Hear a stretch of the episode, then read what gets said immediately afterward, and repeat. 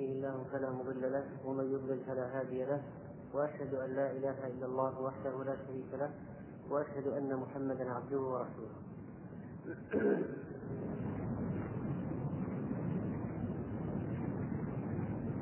أما بعد فقد تكلمنا أيها الأخوة في الدرس الماضي عن مظاهر أو أعراض ضعف الإيمان واسبابه ووعدنا أن نتكلم في هذا الدرس عن علاج ضعف الإيمان.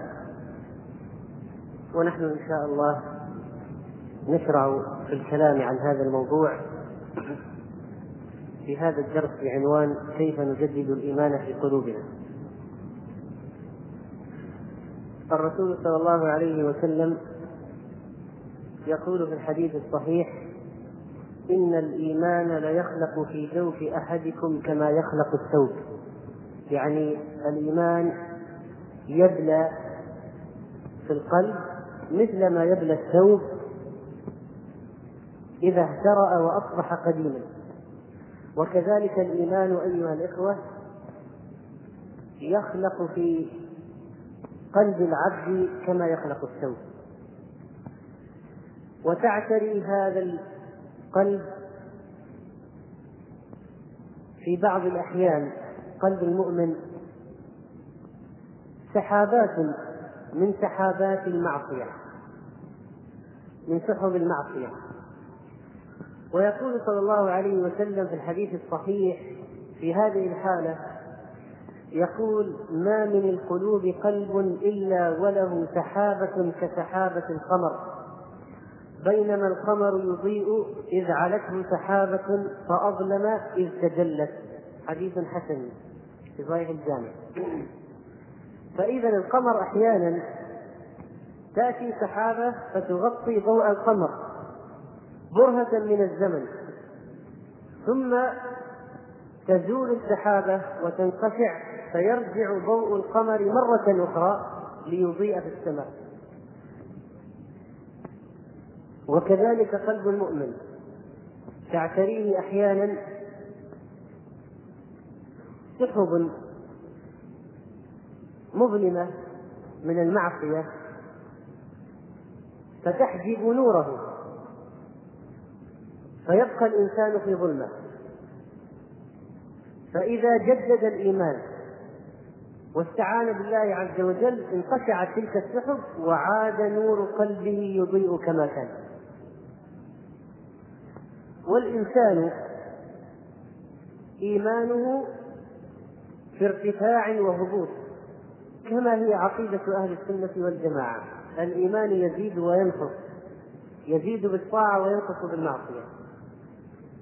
والواحد منا الآن في أحواله العادية إذا خرج يمشي في السوق ويبصر زينة الدنيا ثم دخل إلى المقابر فتفكر ورق قلبه فإنه يحس في الحالتين بين الحالتين فرقا بينا.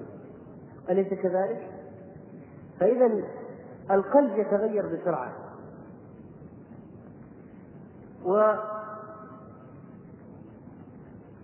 والكلام في قضية ضعف الإيمان. في علاج ضعف الإيمان هو من شقين. الشق الأول الكلام في علاج ضعف الإيمان من جهة الفرد المسلم. والشق الثاني الكلام في علاج ضعف الإيمان من جهة الوسط الذي يعيش فيه الفرد المسلم. فهناك علاجات فردية وعلاجات جماعية. هناك علاجات تتجه إلى الفرد نفسه. وهناك علاجات تتجه إلى الوسط والمجتمع الذي يعيش فيه الفرد حتى يعالج ضعف الإيمان. ونحن سنبدأ الكلام إن شاء الله عن القضايا التي تهم الفرد في نفسه ثم نتبع ذلك بالكلام عن بعض القضايا المنهجية في كيفية علاج ضعف الإيمان من جهة الوسط الذي يعيش فيه المسلم. من أوائل الأشياء التي تتبادر إلى أذهاننا ونحن نتكلم في موضوع ضعف علاج ضعف الإيمان قضية تدبر القرآن العظيم. الذي أنزله الله عز وجل تبيانا لكل شيء نورا يهدي به الله سبحانه وتعالى من شاء من عباده. وكان صلى الله عليه وسلم يتدبر كتاب الله ويردده وهو قائم بالليل. حتى أنه مرة من المرات قام يردد آية واحدة من كتاب الله وهو يصلي حتى أصبح لم يتعد هذه الآية الواحدة. وهي قول الله عز وجل إن تعذبهم فإنهم عبادك وإن تغفر لهم فإنك أنت العزيز الحكيم. كلام عيسى. إن تعذبهم فإنهم عبادك وإن تغفر لهم فإنك أنت العزيز الحكيم. عبارة عيسى التي جاء الله بها في القرآن. يقول عثمان بن عفان رضي الله عنه لو طهرت قلوبنا لما شبعت من كلام الله. لو أن القلوب صافية لما شبعت ولا طلبت الزيادة باستمرار من كلام الله. وقد بلغ رسول الله صلى الله عليه وسلم في تدبر القرآن مبلغا عظيما. روى ابن حبان في صحيحه وغيره في غيره بإسناد جيد. دخلت أنا وعبيد بن عمير القائل عطاء على عائشة رضي الله عنها. فقال عبد الله بن عمير حدثينا بأعجب شيء رأيتيه من رسول الله صلى الله عليه وسلم. فبكت وقالت قام ليلة من الليالي يعني يصلي. فقال يا عائشة ذريني أتعبد لربي. قالت قلت والله إني لأحب قربك وأحب ما يسرك. قالت فقام فتطهر ثم قام يصلي. فلم يزل يبكي حتى بل حجره. ثم بكى فلم يزل يبكي حتى بل الأرض. وجاء بلال يؤذنه بالصلاة. فلما رآه يبكي قال يا رسول الله تبكي وقد غفر الله لك ما تقدم من ذنبك وما تأخر. قال أفلا أكون عبدا شكورا؟ لقد نزلت علي الليلة. آيات ويل لمن قرأها ولم يتفكر فيها.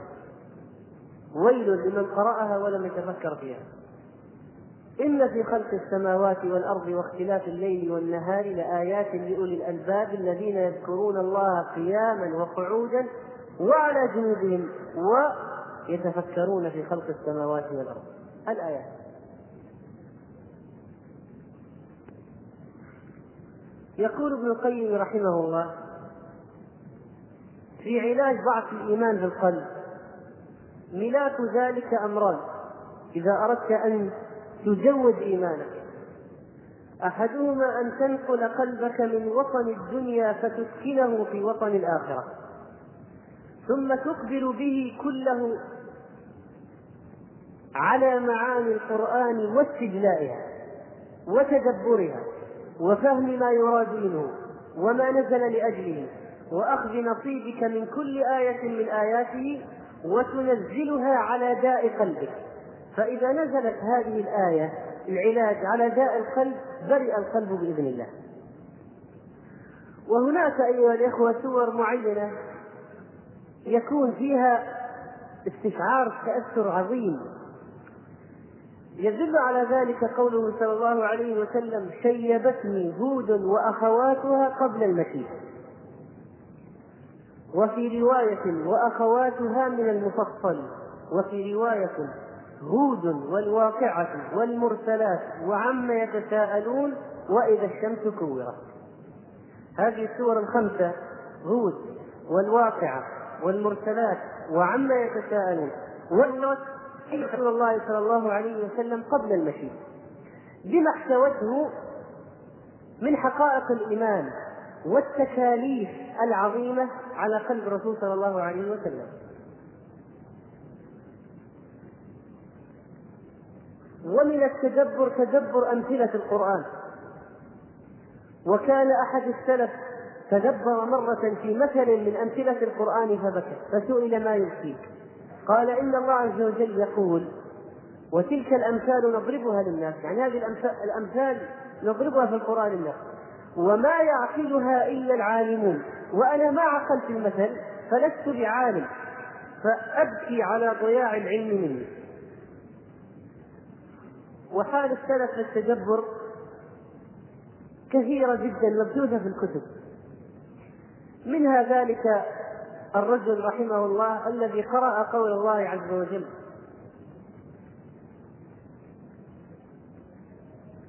ويخرون للأذقان يبكون ويزيدهم خشوعا فقال سجد سجد التلاوة ثم قال معاتبا نفسه هذا السجود فأين البكاء؟ لأن الآية فيها إيه؟ يخرون للأذقان يبكون يبكون ويزيدهم خشوعا قال هذا السجود فأين البكاء؟ يعاتب قسوة قلبه والكلام في موضوع التدبر طويل. ولكن هذا من السبل الأساسية لتقوية ضعف الإيمان. هذا القرآن. ثم أيها الإخوة من السبل كذلك لتقوية ضعف الإيمان استشعار عظمة الله عز وجل ومعرفة أسمائه وصفاته. والتدبر فيها وعقل معانيها واستشعارها وتطبيقها في الواقع. يقول ابن القيم رحمه الله أن يشهد قلبك الرب تعالى مستويا على عرشه متكلما بأمره ونهيه بصيرا بحركات العالم علويه وسفليه وأشخاصه وذواته سميعا بأصواتهم رقيبا على ضمائرهم وأسرارهم وأمر الممالك تحت تدبيره. كل الممالك كلها. أقوى دولة وأضعف دولة وأمر الممالك تحت تدبيره. سبحانه وتعالى. نازل من عنده وصاعد إليه. وأملاكه بين يديه الملائكة تنفذ أوامره في أقطار الممالك. ما أحد يصد عن تنفيذ أمر الله. موصوفا بصفات الكمال منعوتا بنعوت الجلال منزها عن العيوب والنقائص والمثال. هو كما وصف نفسه في كتابه وفوق ما يصفه به خلقه. حي لا يموت قيوم لا ينام عليم لا يخفى عليه مثقال ذرة في السماوات ولا في الأرض. بصير يرى دبيب النملة السوداء على الصخرة الصماء في الليلة الظلماء سميع يسمع ضجيج الأصوات. باختلاف اللغات على تفنن الحاجة. تمت كلماته صدقا وعدلا. يسمع ضجيج الأصوات. الآن العباد يضجون بالأصوات في أنحاء الأرض. الله عز وجل يعلم كل واحد ماذا يقول. ولا تشتبك عليه الأمور ولا تلتبس عليه اختلاف الأصوات ولا اختلاف اللغات ولا اختلاف الحاجات التي يدعو بها العباد.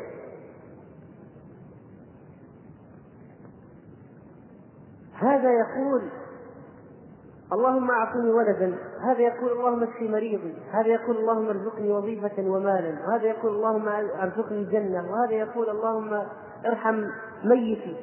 لا تختلط عليه الأشياء. ولا يعجزه مع ولا يعجزه علم ما يقول هذا من هذا. ونحن البشر العجزة. لو تكلم ثلاثة مع واحد في نفس الوقت فقد السميع والله عز وجل ملايين الأصوات تصعد إليه فيسمع كلام كل واحد. فإذا أيها الإخوة إدراك معاني الأسماء والصفات ماذا يعني كل واحد؟ وكيف نطبق هذه الأسماء؟ نستفيد منها في الواقع ماذا نستفيد من اسم الرزاق؟ ماذا نستفيد من اسم الغفور؟ من اسم الرحيم. إن لله تسعة وتسعين اسما من أحصاها دخل الجنة. أحصاها بأن يعمل بها في الواقع. وأن يحفظها كما قيل. وأن يعلم معناها. يعلم يعلم ويحفظ ويطبق.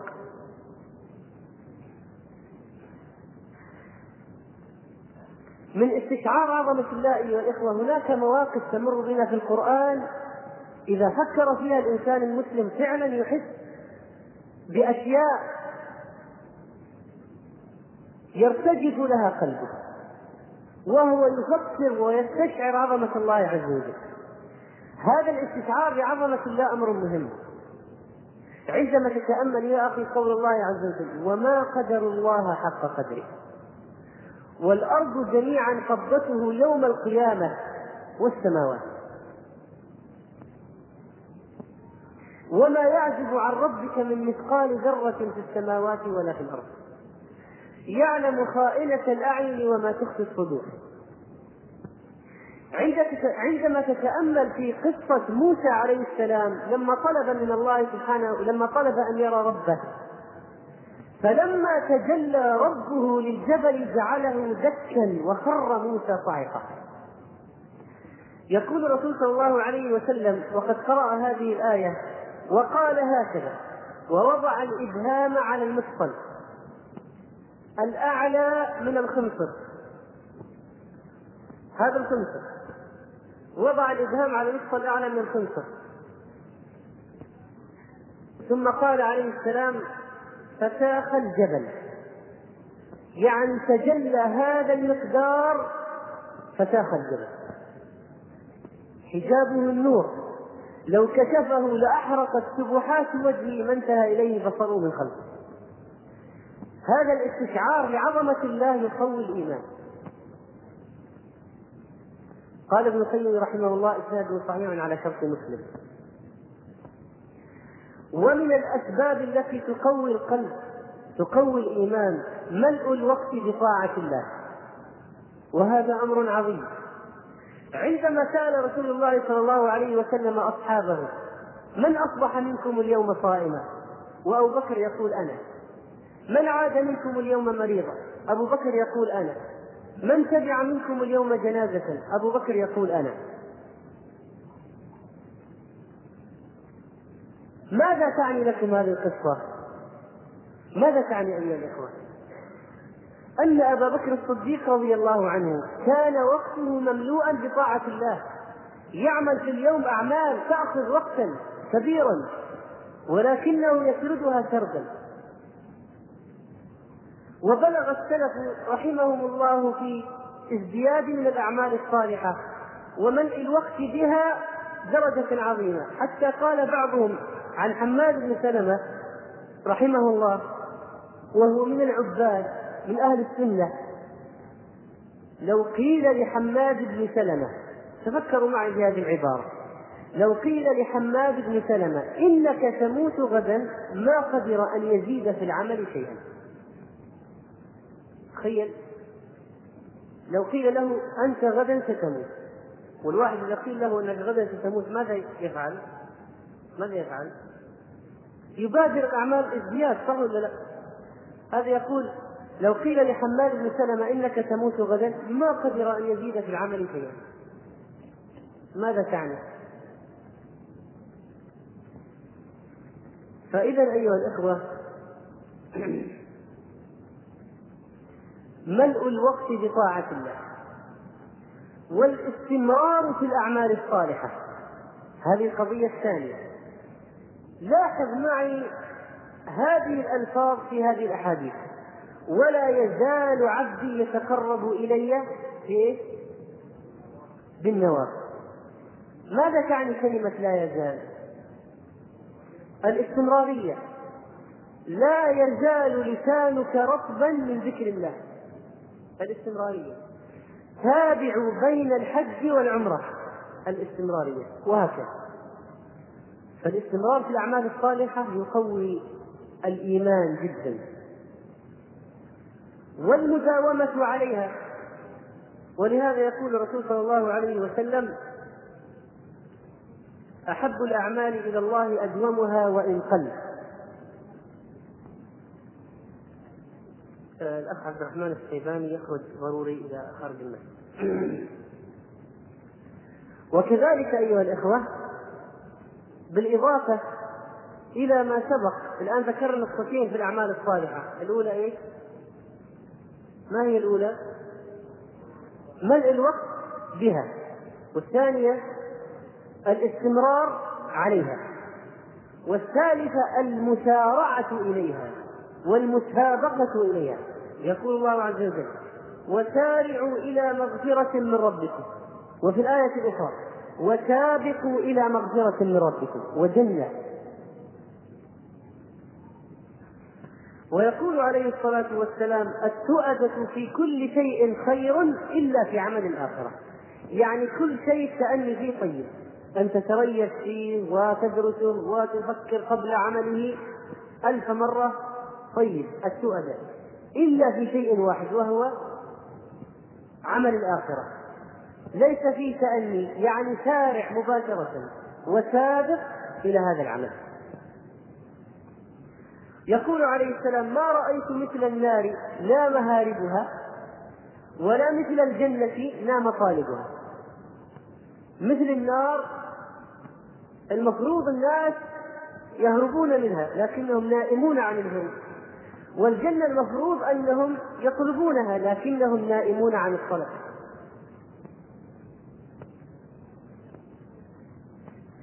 والشيء الرابع في قضية الأعمال الصالحة استدراك ما فات من الطاعات. إن كنتم تذكرون أيها الإخوة في الدرس الماضي تكلمنا على أن من أسباب ضعف الإيمان من ظواهر مظاهر ضعف الإيمان عدم التحسر على أي شيء؟ على إيش؟ على فوات مواسم الطاعة. يعني هذا مظاهر ضعف الإيمان. واحد تمر الطاعة وموسم الطاعة ينقضي ولا يشعر بالتأسف ولا بالتحسر ولا بالندم. هنا الآن الشيء المقابل. استدراك ما فات من الطاعات مثال. عن عمر بن الخطاب رضي الله عنه قال قال رسول الله صلى الله عليه وسلم من نام عن حزبه من الليل أو عن شيء منه فقرأه ما بين صلاة الفجر وصلاة الظهر كتب له كأنما قرأه من الليل. وعن عائشة رضي الله عنها قالت كان رسول الله صلى الله عليه وسلم إذا فاتته الصلاة من الليل من وجع أو غيره ماذا يفعل؟ صلى من النهار ثنتي عشرة ركعة. حديثان صحيحان. ولذلك لو الواحد فاته صلاة الوتر كان يوتر في الليل عادة يوتر مثلا بثلاث ركعات. نام إذا استيقظ يصلي بعد ارتفاع الشمس يصليها شفعا يشفعها. فيزيد عليها واحدة فتصبح أربعة. وإذا هو يصلي 11 ركعة في الليل عادة أو كان ينوي أن يصلي في تلك الليلة 11 ركعة ثم نام وما استيقظ إلا الفجر فإنه يصلي بعد ارتفاع الشمس كم ركعة؟ ثنتي عشرة ركعة. وبعد كل هذه الطاعات احتقار النفس أمام الواجب من حق الله في حق الله من هذه الطاعات. بعد ما تفعل هذا كله تحتقر نفسك وتحتقر هذه الطاعة. يقول ابن القيم رحمه الله ناقلا عن بعضهم وكلما شهدت حقيقة الربوبية وحقيقة العبودية وعرفت الله وعرفت النفس عرفت الله وعرفت النفس ويتبين يتبين لك أن ما معك من البضاعة لا يصلح للملك الحق.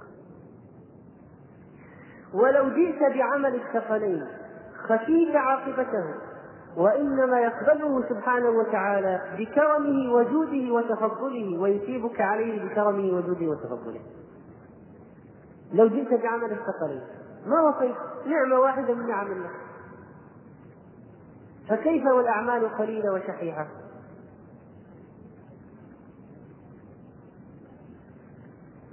وكذلك أيها الإخوة من أسباب من الأسباب أو من علاجات ضعف الإيمان التفكر في حسن الخاتمة وسوءها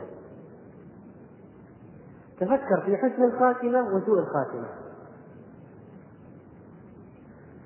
التفكر في حسن الخاتمة وسوء الخاتمة واستعراض القصص التي تعرفها عن حسن الخاتمة وسوء الخاتمة يجعلك أكثر حماسا في الطاعة ويجدد الإيمان في القلب. يجدد الإيمان في القلب. وأحوال التي ذكرت أحوال الناس التي ذكرت عن حسن الخاتمة وسوء الخاتمة في كتب الأولين كثيرة ومنها ما ذكره ابن القيم رحمه الله في كتاب الداء والدواء وفي غيره من الكتب.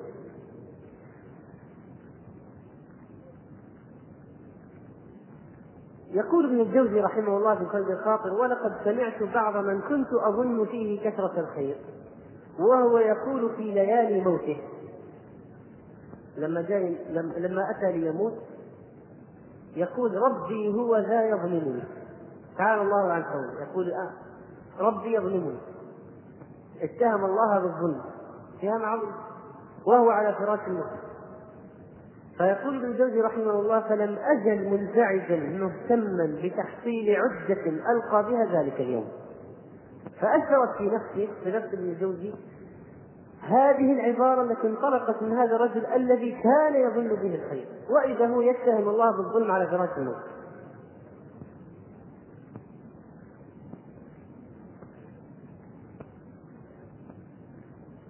وطبعا القصص المفروض أننا يعني نتداول من ضمن العلاجات نتداول قصص حسن الخاتمة وسوء الخاتمة التي نسمعها عن الناس اليوم. الآن في قصص كثيرة. تجد في مجلس المجالس وتقول يا جماعة من سمع منكم فلان كيف مات؟ سوء خاتمة وحسن خاتمة؟ تأتيك القصص الواقعية. الحقيقة أيها الإخوة أن تداول هذه القصص من الأشياء التي تجدد الإيمان في القلب. لأن الشيطان يقول لأعوانه عند الفراق لحظة صعود الروح عند قبض الروح يقول عليكم بهذا بهذا الميت. فإن فاتكم لم تقدروا عليه. آخر فرصة. ومن الأمور التي تجدد الإيمان في القلب تذكر الموت. يقول صلى الله عليه وسلم أكثروا ذكر هادم اللذات. حديث صحيح. يعني الموت. ولذلك أمر صلى الله عليه وسلم بزيارة المقابر فقال كنت نهيتكم عن زيارة القبور ألا فزوروها فإنها ترق القلب وتدمع العين وتذكر الآخرة ولا تقولوا هجرا ما هي أهداف زيارة المقابر؟ لماذا أمر صلى الله عليه وسلم بزيارة المقابر؟ فإنها ترق القلب فإذا صلة هذه القضية صلة قضية زيارة المقابر بتجديد الإيمان في القلب صلة وثيقة. فإنها ترق القلب وتدمع العين وتذكر الآخرة. وقراءة أحاديث التي فيها وصف سكرات الموت وصعود الروح. وعذاب القبر ونعيمه. من الأشياء المهمة؟ ربطا بالنقطة الماضية وهي قضية حسن الخاتمة وسوء الخاتمة. هذا حادث سيارة قريب حصل. يقول لي أحد الذين كانوا في السيارة وقد مات أحد من فيها. يقول كنا في طريق السفر. فاتفقنا على أن نستفيد من الوقت في سفرنا هذا. فكل واحد يأخذ فترة من الزمن خمس عشر دقائق يحدث الآخرين فيها عن موضوع مفيد. عن موضوع مفيد. فقال ذلك الشخص الذي توفاه الله في الحادث كان عند وفاته عند حصول الحادث يتكلم لنا عن عذاب القبر ونعيمه. موعظة عن عذاب القبر ونعيمه. ثم حصلت الحادثة وتوفي هذا الشخص فيها. فإذا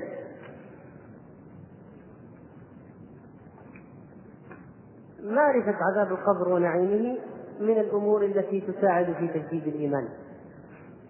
وحتى يبلغ الأمر بالرسول صلى الله عليه وسلم أن يزور مقابر الكفار للاتعاظ.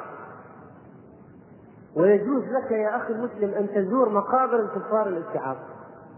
بغرض الاتعاظ. والدليل على ذلك ما ورد في الصحيح أنه صلى الله عليه وسلم زار قبر أمه فبكى وأبكى من حوله. النفوس نفوس الصحابة هذا الفرق بين مجتمعنا والمجتمع الأول. النفوس حية التأثر كبير بكى وأبكى من حوله عند القبر فقال استأذنت ربي في أن أستغفر لها فلم يؤذن لي لأنها ماتت على كفر ولا محاذاة في أمور العقيدة. ما في. نوح نبي ولد كافر في النار. إبراهيم نبي وأبوه كافر في النار. ومحمد صلى الله عليه وسلم نبي وأبوه وأمه وعمه وجده مات ماتوا على الكفر.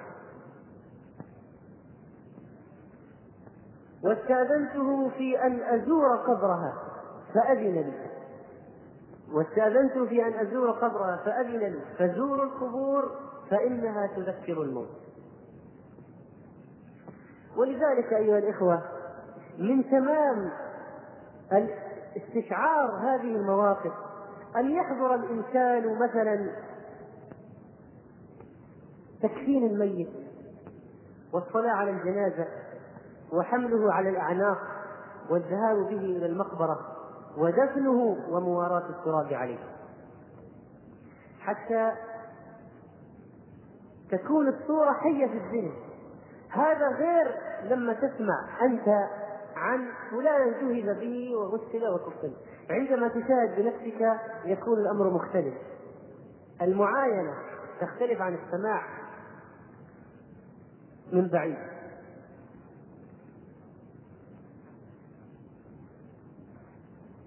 وكان السلف رحمهم الله يستخدمون التذكير بالموت عندما يرون رجلا يرتكب معصية. لكي يجددوا الإيمان الذي نقص في قلبه فأدى إلى وقوع المعصية. فهذا أحد السلف رحمه الله في مجلسه رجل من الجالسين ذكر رجلا آخر بغيبة. اغتاب فقال هذا السلفي رحمه الله مذكرا ذلك الرجل المغتاب الذي يغتاب. قال له اذكر القطن إذا وضعوه على عينيك. هو الآن يرى رجل أمامه يغتاب. ماذا قال له؟ اذكر القطن إذا وضعوه على عينيك. القطن عند تكفين الميت. اذكر القطن إذا وضعوه على عينيك. هذا التذكير هذه الهزة كفيلة بأن ترجع ترجع رجلا عن ارتكاب المعصية أو إكمال أو الازدياد والإسترسال فيها. وتذكر منازل الآخرة من الأمور المعينة على تجديد الإيمان في القلب.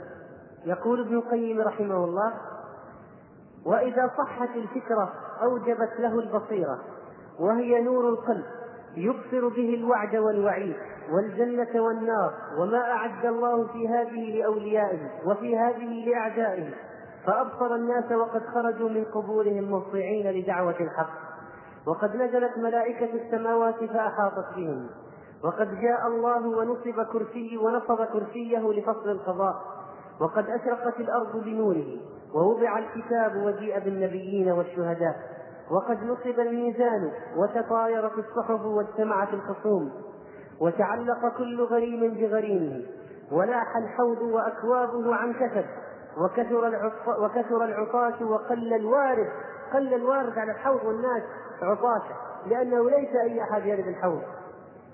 ونصب الجسر للعبور صراط على جهنم. ولز الناس فيه وقسمت الأنوار دون ظلمته للعبور عليه.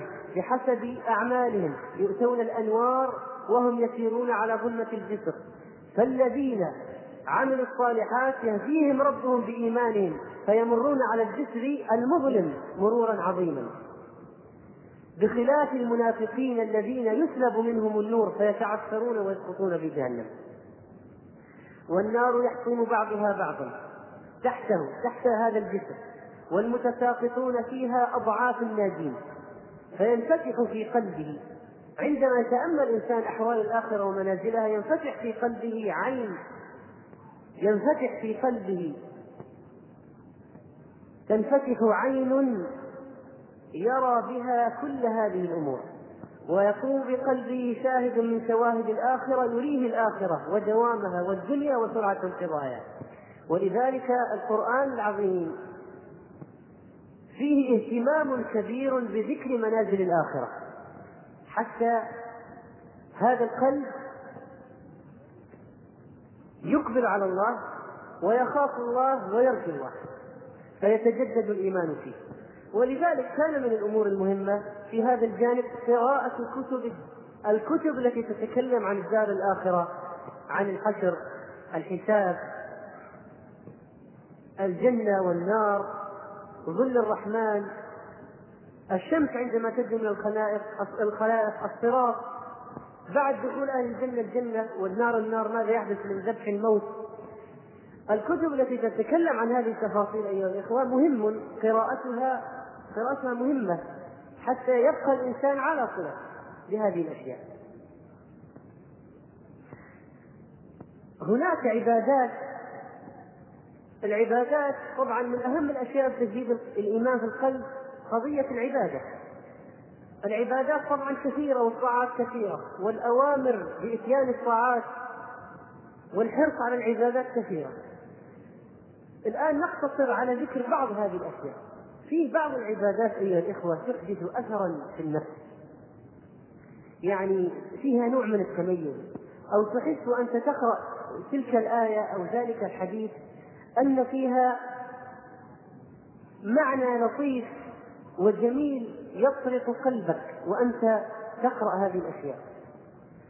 مثلا انظر معي إلى هذا الحديث. يقول رسول الله صلى الله عليه وسلم في الحديث الصحيح هذه الروايات كلها صحيحة مجتمعة في هذه الرواية الواحدة.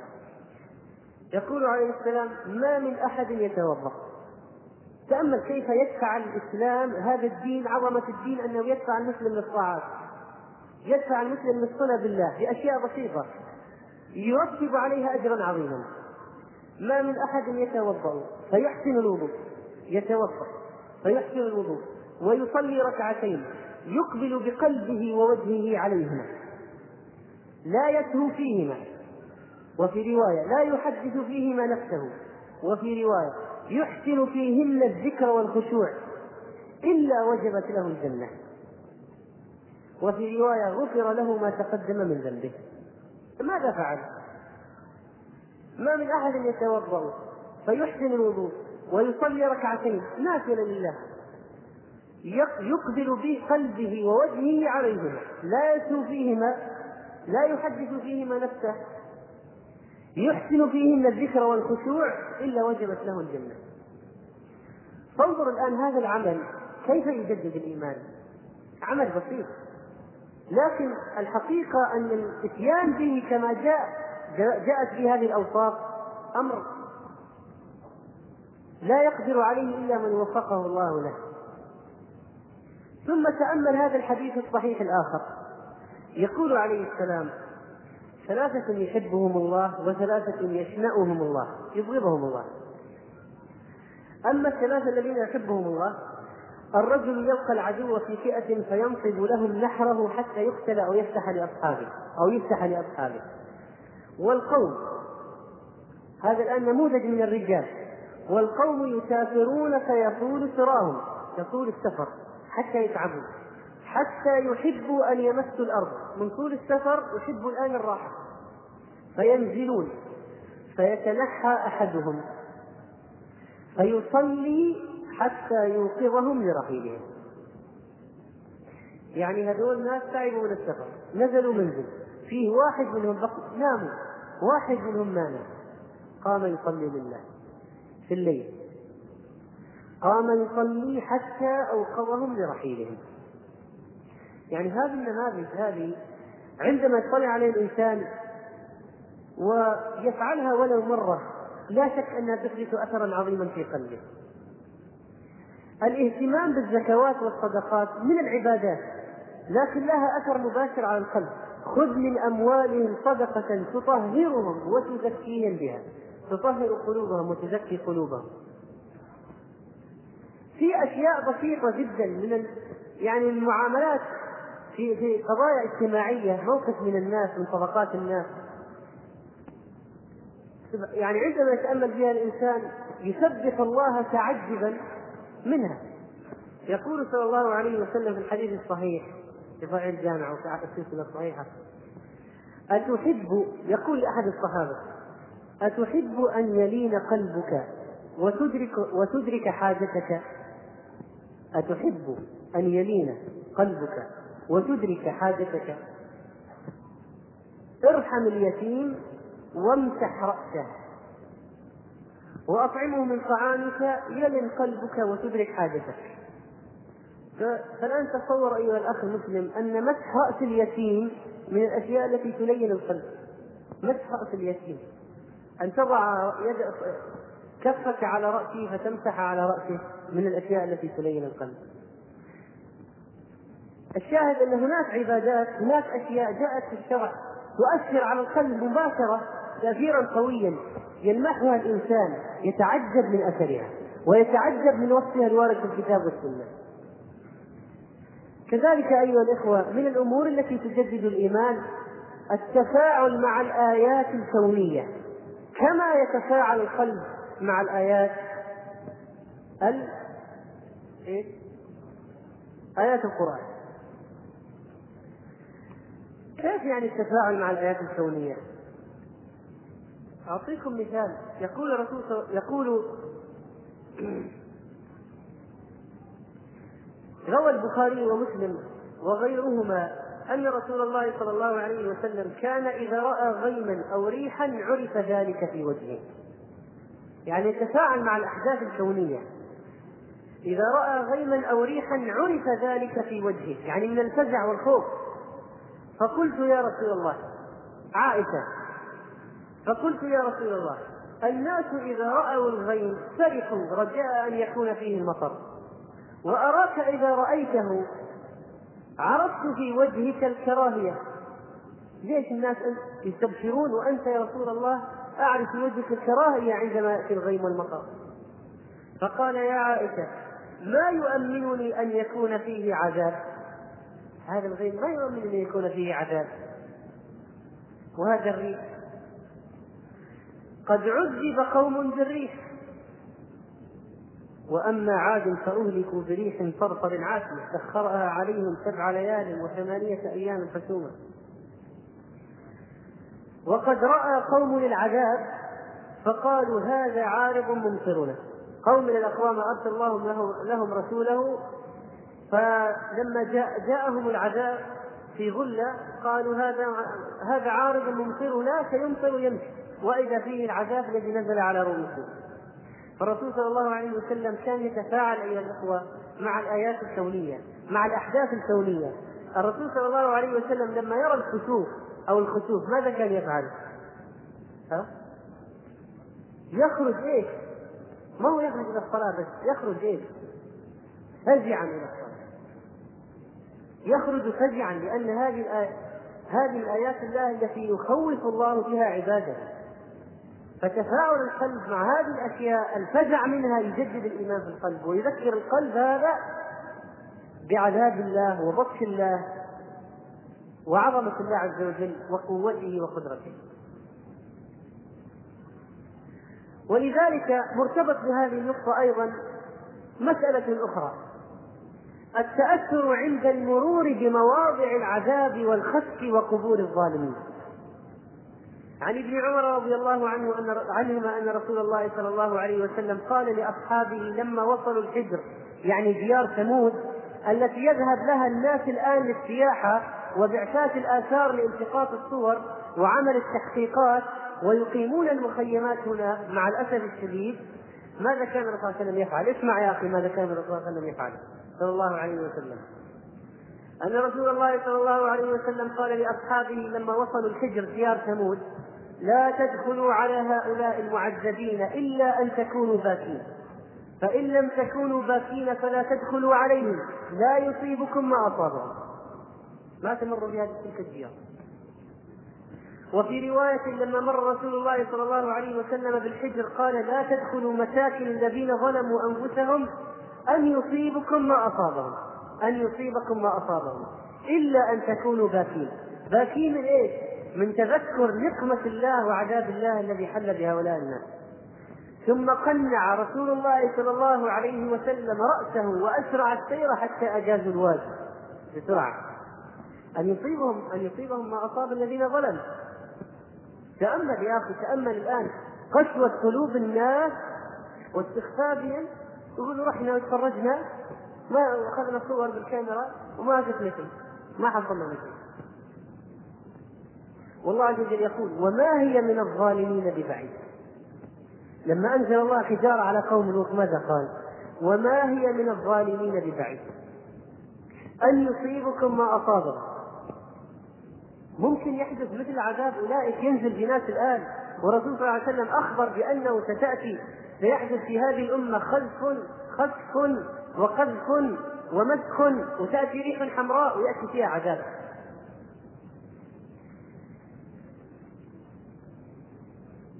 ثم ننتقل الآن أيها الإخوة إلى مفرق آخر في هذا الموضوع وهو أن تجديد الإيمان ليس فقط بالعبادات عبادات الجوارح ليس فقط بأعمال الجوارح يعني الصلاة والزكاة والحج.